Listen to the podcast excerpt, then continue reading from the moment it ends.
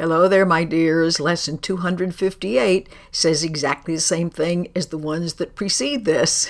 It says, Let me remember that my goal is God. It's like, let me remember my purpose. All of that says the same thing because we keep being distracted. All that is needful is to train our minds to overlook all little senseless aims, those would be ego goals, of course, and to remember that our goal is God, our goal is love. It keeps saying, keep your eye on the prize, don't be distracted. His memory, the memory of love, is hidden in our minds, obscured only by our pointless little goals that offer nothing and that don't exist way too much thinking and planning and organizing is going on instead of experiencing each moment as it flows into each next moment. If I can remember that love is my goal, I can allow that flowing to occur.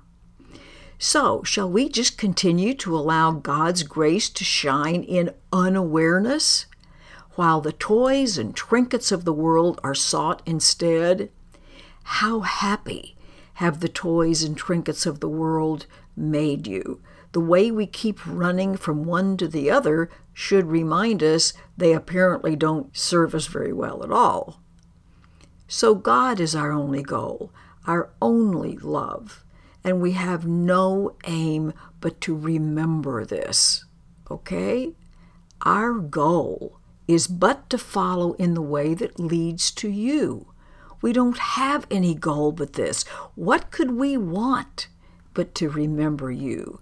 And what could we possibly seek but our identity? Once we experience our identity, we would no more want to follow those ego goals than we'd want to fly to the moon.